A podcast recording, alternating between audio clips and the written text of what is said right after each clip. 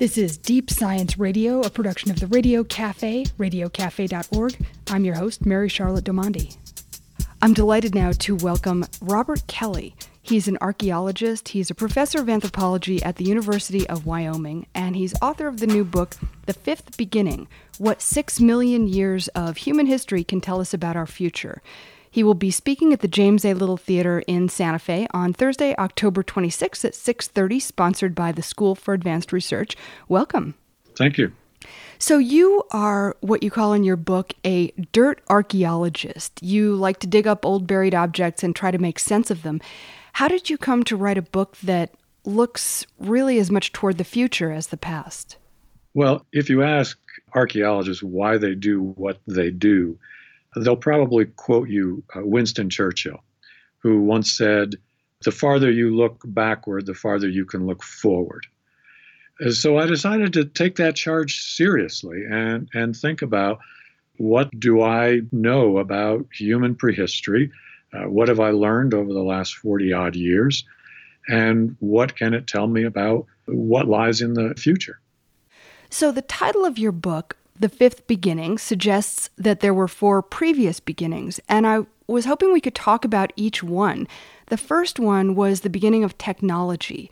What are the earliest forms of human technology, and how did they arise? The earliest forms of human technology are some very simple stone tools. Uh, the earliest ones date to around 3.3 million years ago. I give 6 million years as the figure in the book as the time frame because that's when humans split off from the primate line, the line that would become a split away from chimps and bonobos six million years ago. The earliest tools show up about 3.3 million years ago. They're very simple tools. We don't know for certain exactly what they were used for, but most likely for hunting and then the processing of animal carcasses.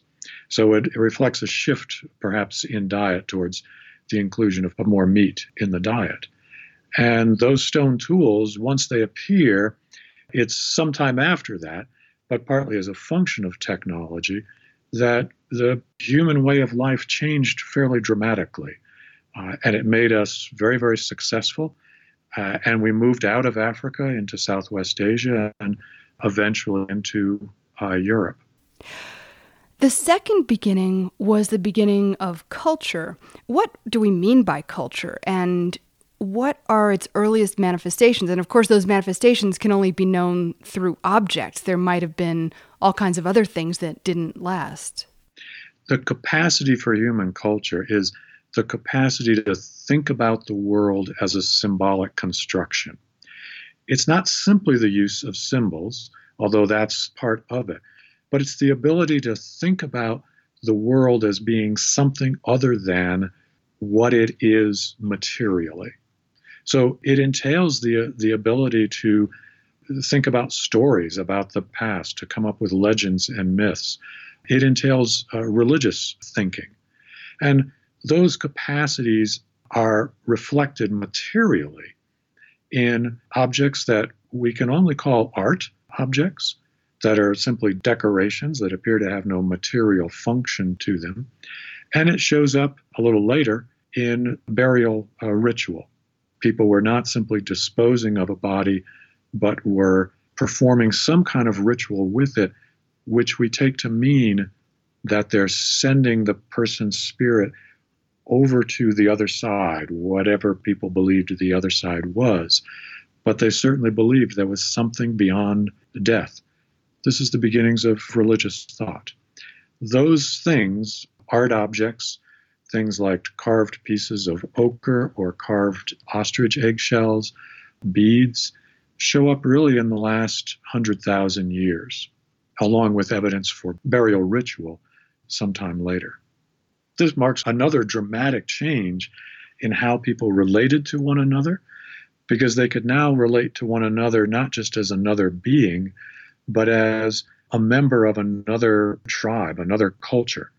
And this is simply a layer of classification that is, I don't want to say arbitrary, but it's not given by anything biological, it's a classification imposed on biological reality.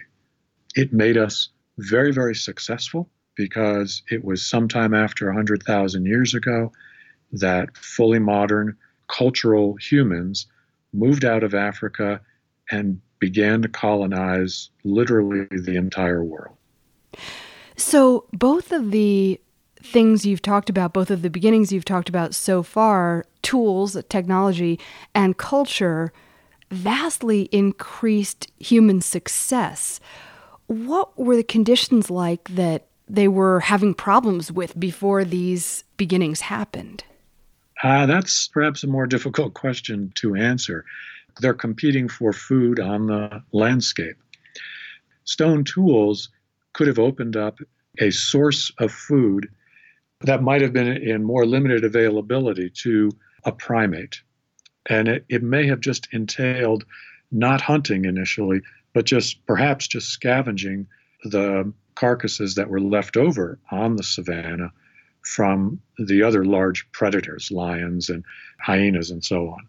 If you could tap into that food source, into what those animals leave behind, there's a fair amount of food sitting on the savannah in the form of, of freshly killed carcasses that the carnivores have had their fill of. So the third beginning was agriculture. And again, there are interesting questions about how agriculture began. It's not like some hunter gatherers kind of like drew up a plan to create a whole new global system of food production. What happened as far as we know? Well, the, the first thing that we know is that agricultural economies originate independently in a number of different places in the world. Wheat and barley in the Near East, rice in China and Southeast Asia, millet in Africa, maize in Central America, and there are others. These transitions, we also know, didn't happen very, very quickly. They took quite a bit of time, in some cases, a thousand or two thousand years, to shift from a hunting and gathering to a fully agricultural economy. They're almost certainly a function of population growth of hunter gatherers reaching their carrying capacity and understanding the relationship between seeds and plants. Some of them are making their environment produce more food by intentionally planting seeds, spreading plants out of their natural range, and eventually, probably through a very accidental process, they domesticate those plants. And by domesticate, we mean the plants came to depend upon humans for their existence. In the old world, the same thing happened with animals as well herd animals, sheep and cattle, uh, horses. Now, just as agriculture arose independently in different places, did cultures also arise independently in separate places and they kind of like recognized each other when they came together? That's a very good question that I don't think we have the answer to. Actually, I hope to be researching that question next spring because it does appear that across Africa, sometime after 100,000 years ago, you have these little sort of lights coming on. Uh, I think of them as lights coming on across the, the continent, where people were making some very simple art objects. Sometimes these are just shell beads. And they appear and then they they seem to disappear and then they come back again. And it doesn't appear in real force until about 50 to 60,000 year, years ago when the lights come on all over the place and they stay on. So it appears that that process may have been happening across the continent of Africa at about the same time, but it was it may have been sporadic. What we don't know is whether that's a reflection of what was really happening or if that's a reflection of the fragility of the archaeological record. So the fourth beginning was the beginning of the state. Now, this was a direct outgrowth of the shift to agriculture? The shift to agriculture allowed human populations to increase in local areas. And it allowed them to increase relatively rapidly compared to the rate previously of, of human population growth. that increase in population increases competition locally on the landscape because agricultural land is not available everywhere. Some of it is quite expensive to create, it has to be cleared of forests in some environments. In Europe, you had to clear forests in order to grow food. That was less of a problem in desert environments. So there's differences in the cost. But agricultural land became in short supply. And your choice is either to take it from someone else or to create new land. And sometimes it appears the choice was to take it from someone else.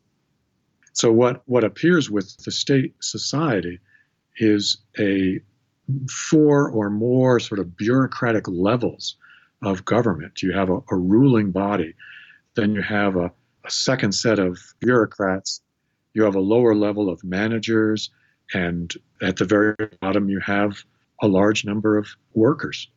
This is the beginning of this sort of hierarchical structure of human society. It's also the beginning of warfare. I don't want to say that life before state societies was all peaceful. We can certainly find evidence of people killing each other going back 10,000 years or more. But those appear to be relatively rare. And in many cases, it appears to be one on one violence. It's one individual becoming angry at some other individual for some reason. It's with state societies that we see warfare, that we see standing armies, that we see people going to war against people with whom they have no personal grievance. People who go to war because if they don't, the option is they're going to be killed. This is different. This is a completely different way of humans relating to one another. And we still live in that time now. You have written that things like not only warfare, but also poverty, racism, and sexism are a result of this latest shift, this era that we're in, the era of the state that's based on agriculture, culture, and technology. They're all together. And there are a lot of people who think that these things like poverty, racism, sexism, and war are the result not of the conditions we're living in, but the human condition itself or human nature. What's your response to that? If it were purely a function of human nature, then we would see it going back 50 or 60,000 years. But honestly, we don't see it prior to the origins of the state about 5,000 years ago. The evidence from human remains suggests that uh, men and women, for example, were relatively equal. They did different things, but in terms of their well being, as it's recorded in human bone, there doesn't appear to be a, a dramatic difference between the two. We don't see groups of people that have a story of inequality written in their bones in terms of their bone chemistry reflecting diet, in terms of the reflection of pathologies that might be produced by overwork or by poor diets. We don't see that kind of variation as we see once state societies appear. And there are classes of slaves who are clearly doing much, much more work than other people. That workload is written in their bones. We can see it. There are individuals who clearly are getting a poorer diet than other people. And we can see that written in the chemical composition of bone. It all changes once state societies appear. Racism, sexism, these are practices that are designed to control large groups of people. And their mistreatment is reflected in human remains. How do our non hierarchical or relatively non hierarchical hunter gatherer ancestors compare to the primates from whom they evolved, who, as I understand, are rather hierarchical creatures? The primate uh, ancestors that humans evolved from, it was a line that would go on to become chimpanzees and bonobos. It's highly likely in those early days that we might have been as hierarchical as, as those primates were. Though, to be honest, we don't know how hierarchical primates were six to seven million years ago. The egalitarian nature of hunting and gathering society may well have been an active adaptation that was a way of life that proved successful for the entire group and for the individuals within that group. We see egalitarianism is not simply the absence of inequality, but egalitarianism among living hunter gatherers is a cultural behavior that's actively constructed. And it certainly puts the brakes on some of the more some of the desires of of humans that are not particularly admirable. Uh, we all want to take care of number one. But what hunter gatherers figured out is that the best way to take care of number one, uh, yourself, is to actually make sure that other people are taken care of. Because then those are the people who are going to take care of you when you've been unsuccessful hunting, when you've become ill and you can't go out and gather plants. Other people will step in and take care of you because you've been generous with them in the past. So the egalitarian nature of humanity is is something that's actively constructed. But in a way, as it becomes actively constructed, it becomes our human nature. The egalitarian nature of humanity may not be rooted in some ancient primate heritage. It's a cultural construction. But culturally constructed behaviors are in turn what create our human nature. Hunter gatherers share not simply because they're making a mathematical calculation of, well, if I share with this person, then they're going to owe me. They do it because it's what they consider to be what a reasonable human being does. It becomes their nature. Yeah, it's so interesting because it seems like we have that egalitarian nature so deep within us. I mean, it's part of our ethics and morality and a lot of what gets talked about in every kind of debate that we have in the news, like healthcare and things like that. And at the same time, we have these things like war, poverty, racism, and sexism that are so unegalitarian.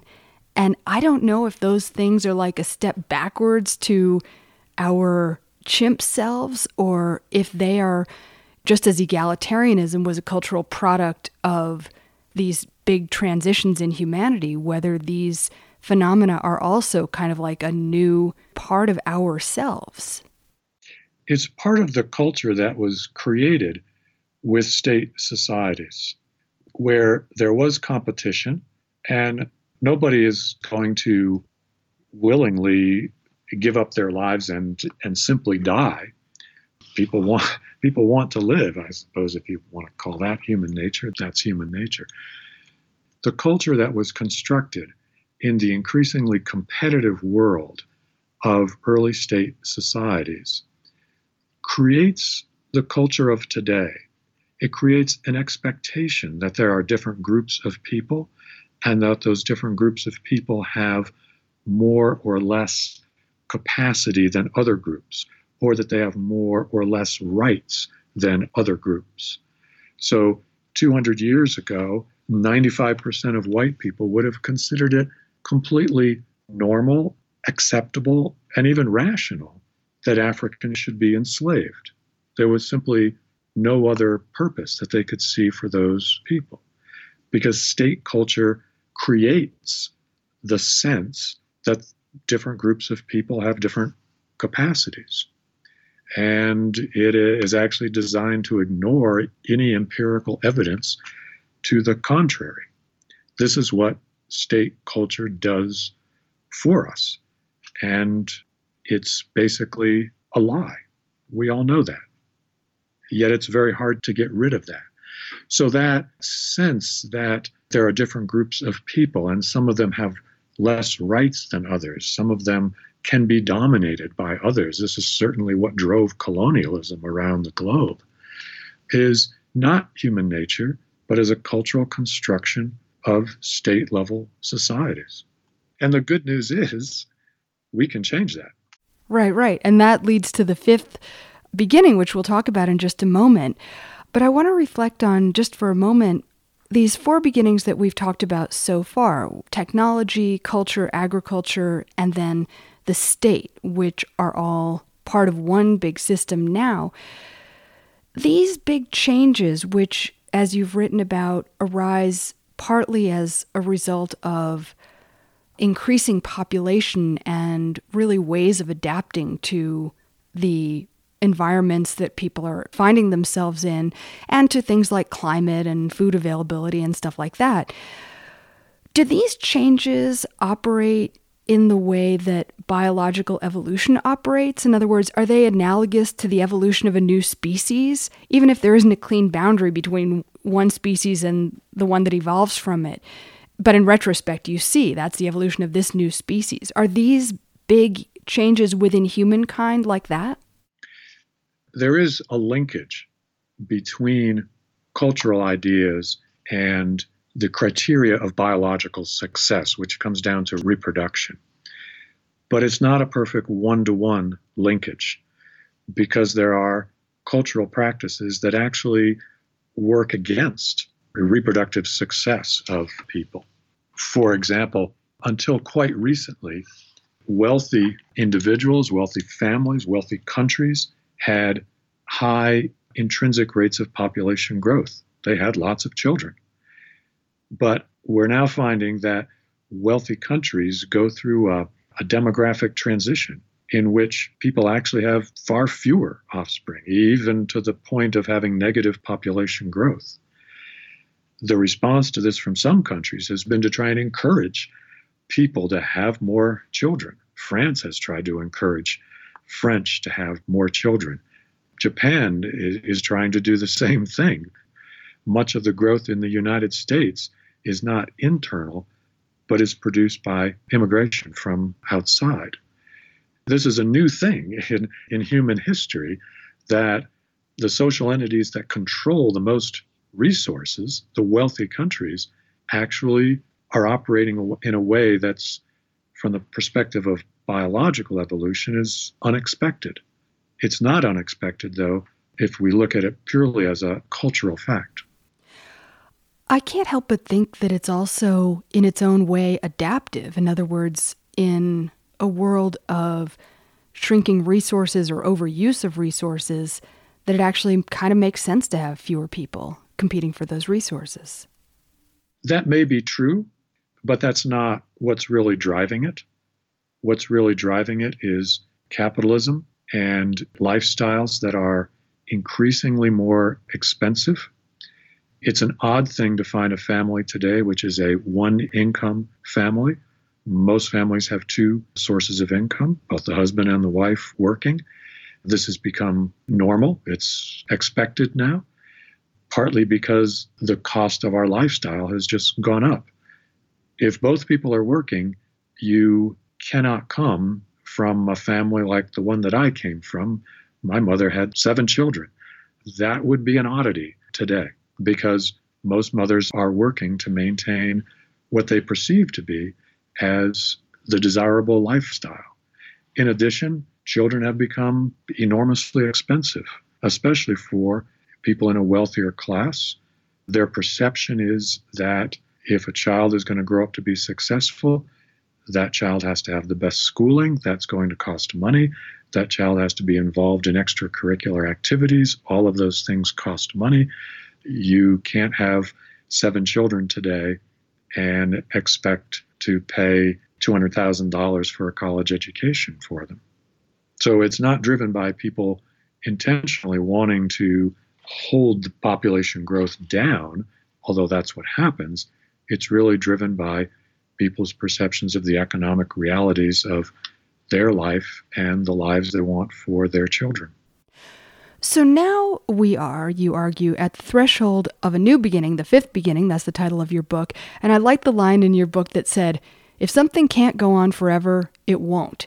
What is it about our time that can't go on forever?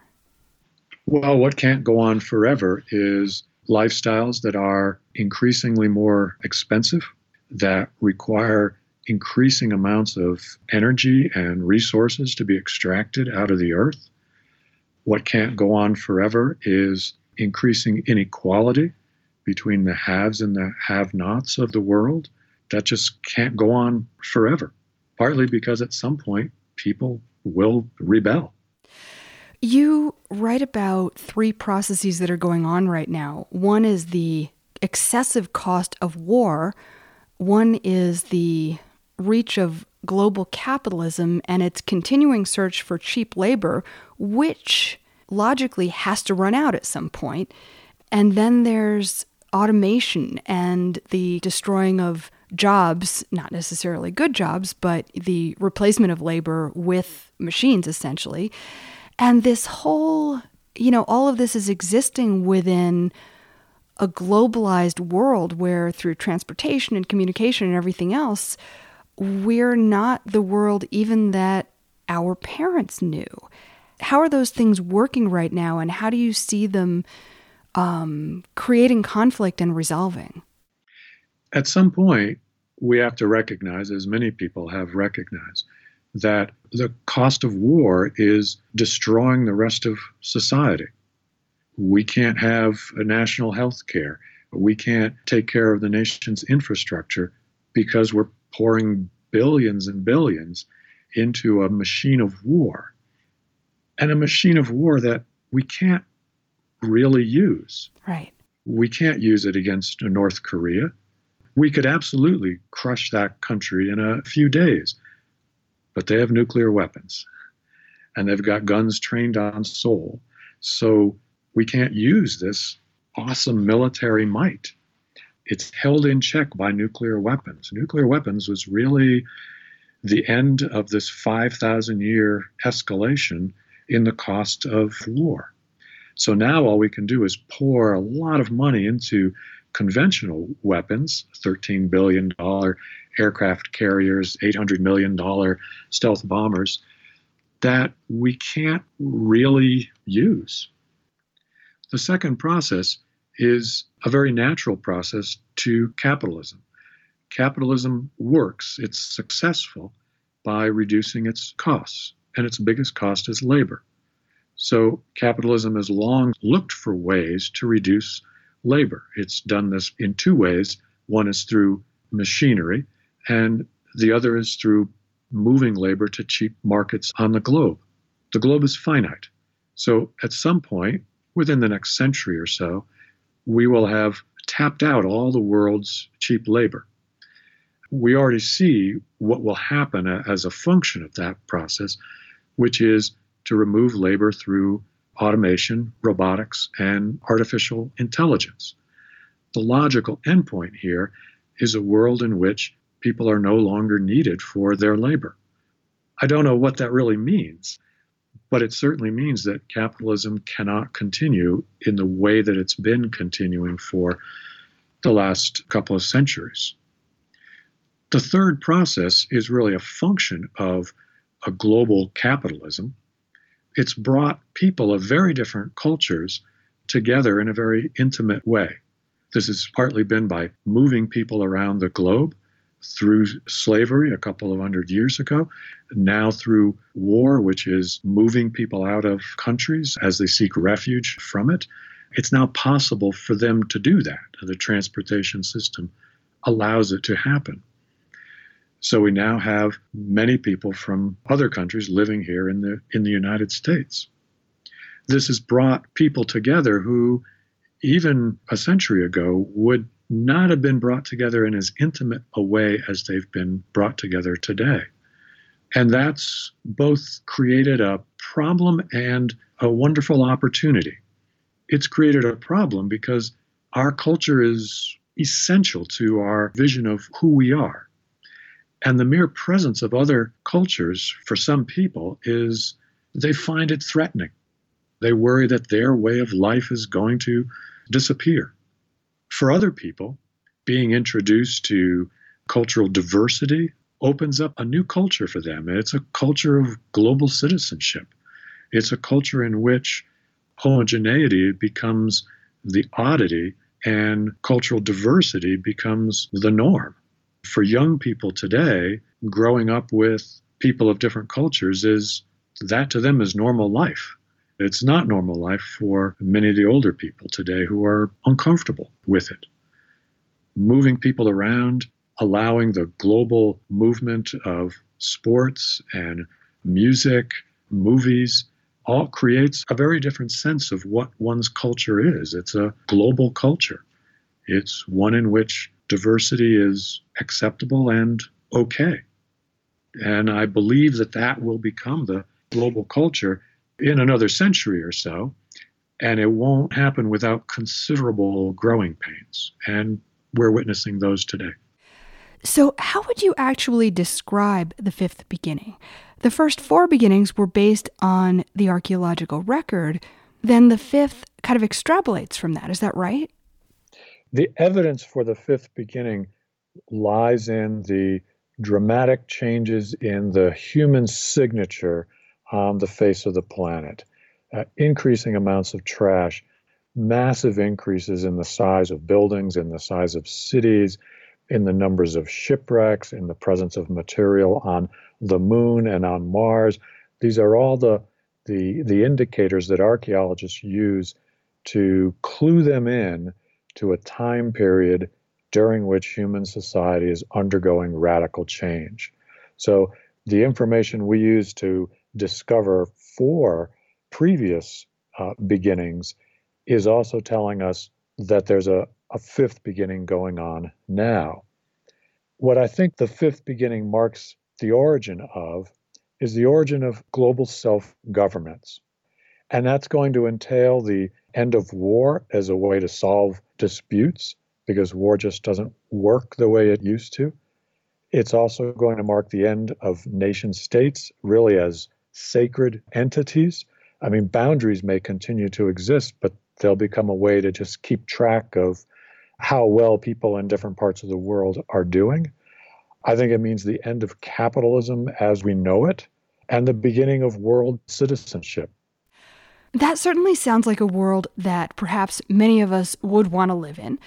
But meanwhile, we have all these processes based on the first four beginnings that are playing themselves out.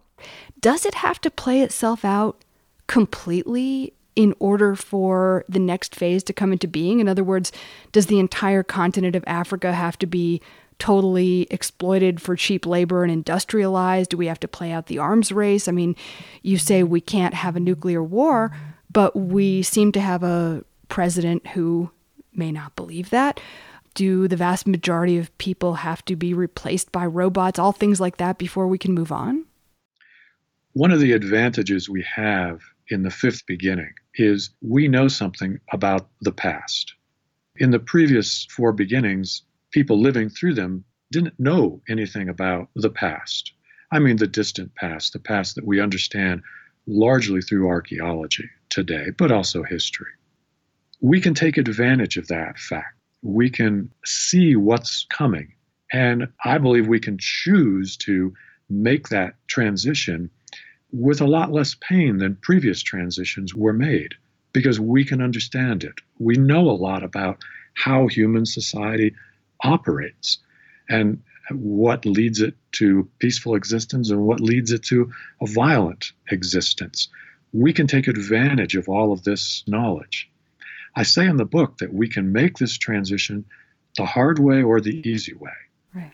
A movement to a global form of governments, a movement to a more peaceful world, one that aims to ensure prosperity for everyone, is a world that we can achieve. It may be that we have to go through some structural changes that will be very painful. It may be that we have to go through a third world war that will be unbelievably destructive. It may be that we have to cope with the continuing rampages of a changing climate before we get it, before we make that transition. Or we can use the past to look down the road, see what's coming, and leapfrog to the end of the process. That would be the easy way. At the moment, it looks like the world is choosing the hard way. They should listen to archaeologists. Um, I like to think that archaeologists could be the heroes of the world. Well, I mean, it's when you think about this, I mean, you think about the reality that, I mean, it, one of the things you said in the book that was so interesting to me is that almost every generation thinks that they're living in end times. And it's never true. I mean, there are generations and centuries and millennia of people to come, presumably. And at the same time, I mean, when we look at that kind of perfect storm of climate change and resource depletion, and the extractive mentality that says you can extract stuff without putting it back. I mean, here in the West, you know, we're essentially mining water. It's kind of hard to imagine a peaceful future without enough fish in the ocean or soil to grow food or fresh water. I would expect that in the future, one of the growth industries will be environmental reconstruction and environmental monitoring that we've reached the point where we are in control of the global environment. We haven't really accepted the full responsibility for that yet. But you can't have seven and a half billion people who are living increasingly more expensive lifestyles. And predictions are by the end of the century, we'll hit somewhere between 10 and 11 billion people with even more increasingly expensive lifestyles that all has an effect on the global environment. A growth industry, a place where people are going to be working, is in putting that environment back together, making up for the damage that's been done, and undertaking those activities that are necessary in order to try and maintain the environment at a level that's going to be conducive for really for human happiness. The buzzword being sustainable sustainable is certainly the direction that we'll have to go in. And frankly, it's the direction we are going in, not fast enough, but it is the direction that we're moving, in part because capitalism will push us in that direction. That sustainable energy will become cheaper than extracting coal out of the ground. Do you see this as moving toward the end of capitalism and a different economic system coming into being? I'm not the only one who's looked at the future and seen what some call a post capitalist society. Uh, there are many other economists who have, who have written about this, who have recognized the same phenomena that the operation of capitalism contains an endpoint as it keeps pushing to remove labor. You can't have factories producing things for a population that isn't earning any money. Who's going to buy it? capitalism is going to recognize that at some point people have to have money if they're going to buy the goods being produced by factories full of robots. We don't exactly know how to solve that problem yet, at least I don't, but it will have to be solved. It can't go on forever. Now, all these changes that we've talked about technology, culture, agriculture, the state, and now a post capitalist, some kind of world governed society or transnational society. Do you see all these changes? Can they accurately be called progress? Is there a distinction between evolution and progress? Progress kind of has a moral and ethical tinge to it. Evolution doesn't so much. Yeah, evolution doesn't care. It doesn't care if you're living well or living poorly.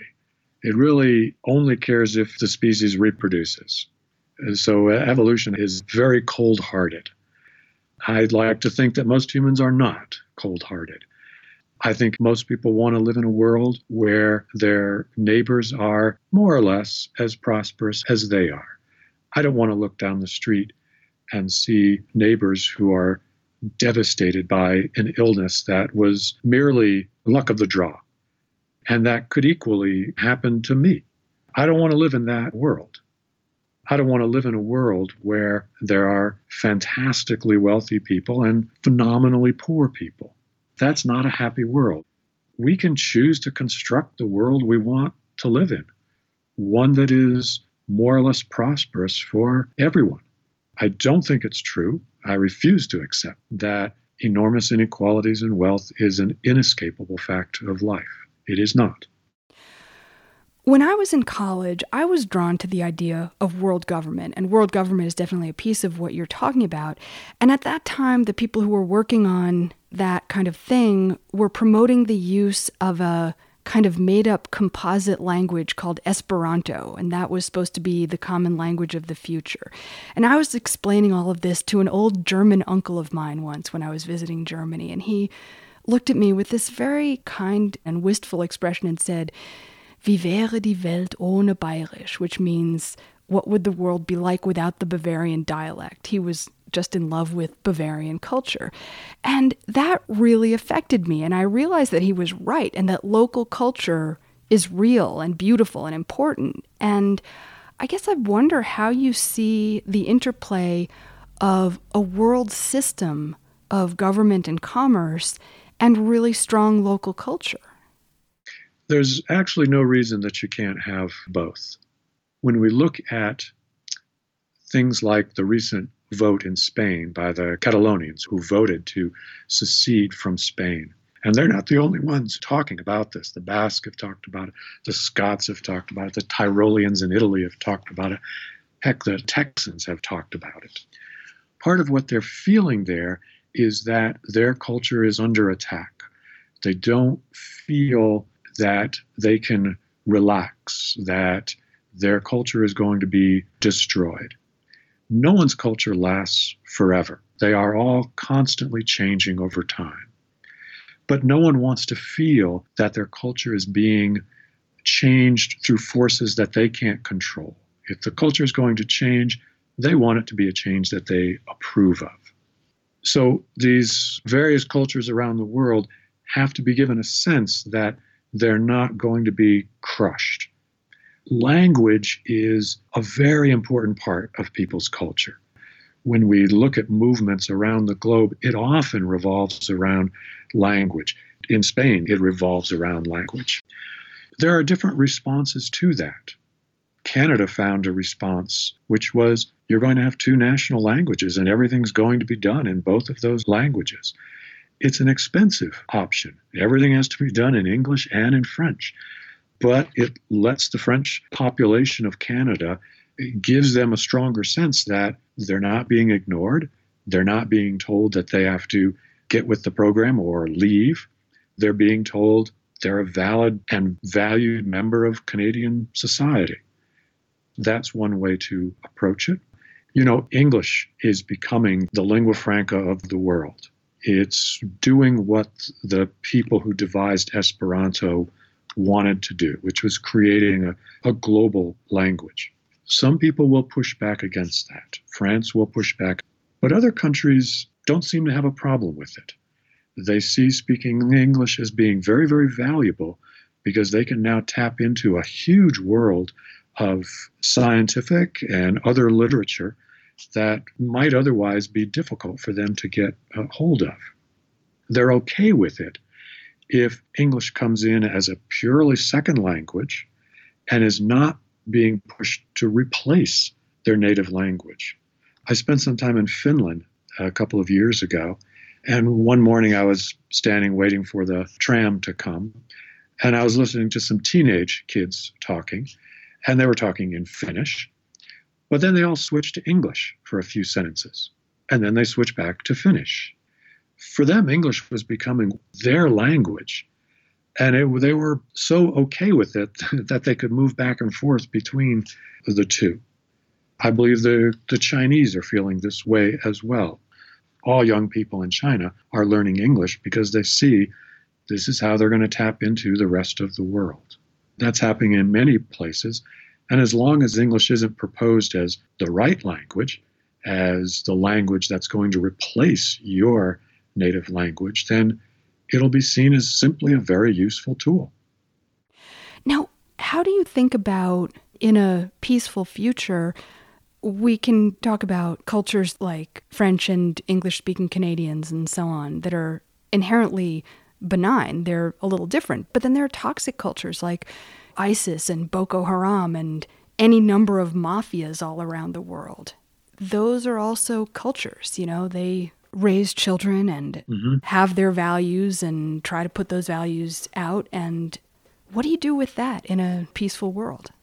You recognize that those sort of toxic cultures are really expensive for those people to maintain them. But they maintain them because there really isn't a viable option. The appearance in the Middle East of ISIS, Al Qaeda, these are driven in part by the economic situations of their countries.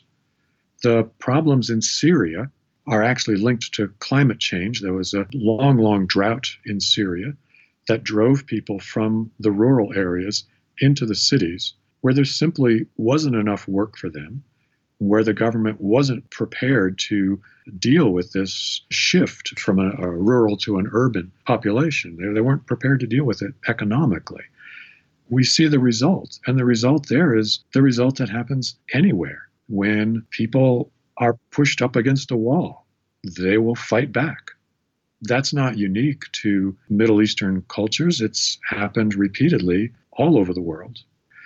It can result in the construction of very toxic cultures that maintain themselves because people don't see another viable option. So the strategy should be it has to be a two pronged strategy. Obviously, you have to fight those toxic cultures as a criminal element, but you also have to recognize the material causes of those cultures and do something about them. So, as listeners, as citizens, as thinking people who might be listening to this program right now, thinking about the fifth beginning that you're talking about and being really maybe on the cusp of an old system and a new. I mean, I think you said somewhere in the book that future archaeologists might think of our time as prehistory. Mm-hmm. Is this a set of processes that happen by themselves? Are there things that we as individuals or as groups or as voters can really do to push ourselves toward the less destructive scenario? I mean, you're talking about the eradication of national boundaries. It's a it's a pretty big vision. Is there anything that we can do to see to it that we take the easier path? We can do this the easy way or we can do this the hard way. I think as, as individual citizens, some of the things that we can do are, quite frankly, at this point in U.S. history, I actually hate to say it, but we have to peacefully and lawfully, but vigorously and relentlessly oppose any action by our government that is going to operate against an internationalization of the world, of the economy, of government the strategy that the current administration would like to take us on is not going to work. It may eventually, by breaking the international system, get us to a more peaceful and prosperous world, but it will do it with a great deal of agony. So that's something that citizens can do.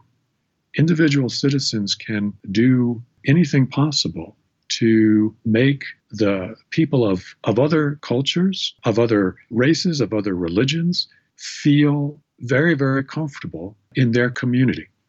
That can be everything from lending a hand when you know a family is in trouble to merely holding the door open for somebody. Make people feel that they can be comfortable with their culture in the midst of the larger U.S. culture. You talk about the internationalization of the world and of government. But right now, we're in a situation where trade agreements tend to favor corporations and often supersede national laws about environment and labor and things that really matter to people. The human quality of greed is with us, especially in highly industrialized societies. How do you envision a peaceful world government that isn't based on that kind of corporate greed that seems to be the essence of what we are today in so many ways? Well, that's a difficult question. But greed is not an inherent piece of human nature. Greed is a cultural construction, it's a cultural behavior. It doesn't merely reflect an innate human tendency. It's something that we're taught, and capitalism teaches us that it's acceptable. You'll remember the movie Wall Street from some years ago with the famous line greed is good, greed works. That's a piece of the culture of capitalism. It means that if we've constructed a culture in which greed is considered good, we can construct a culture in which greed is considered bad. That's not an easy thing to do, but it's not an impossible thing to do. Have you imagined the mechanisms by which a different set of values would be institutionalized? It's difficult to institutionalize that sort of change. It's probably a change that has to come up from the bottom, so to speak, in which we simply do not continue to reward those kinds of behaviors and to reward, in fact, the opposite. We need to reward people who are acting in generous ways by recognizing them. There are ways to reward people without it entailing enormous sums of money. Robert Kelly is an archaeologist at the University of Wyoming. He's author of the book The Fifth Beginning What Six Million Years of Human History Can Tell Us About Our Future. Before we go, I wanted to ask you what's been the response to your book so far? The reviews on it have been very, very positive. One review said it, it was quite simply the best archaeological essay the reviewer had ever read. There are some people who are now using it in classes it's being used in at least a few places as one of these freshman seminar books because it's relatively short and it's written for the public. So it's a language that's accessible to freshmen. And I'm happy with that. Robert Kelly, thank you so much for being with us. Well, thank you for taking the time. I appreciate it. Robert Kelly will be speaking at the James A. Little Theater in Santa Fe, New Mexico on Thursday, October 26th at 6:30 sponsored by the School for Advanced Research which is on the web at sarweb.org. You've been listening to Deep Science Radio, a production of the Radio Cafe. My name is Mary Charlotte Domandi. You can find us at deepscienceradio.net, where you can subscribe to the show and leave us any comments and feedback. We'd love to hear from you. Thanks so much for listening, and we'll see you next time.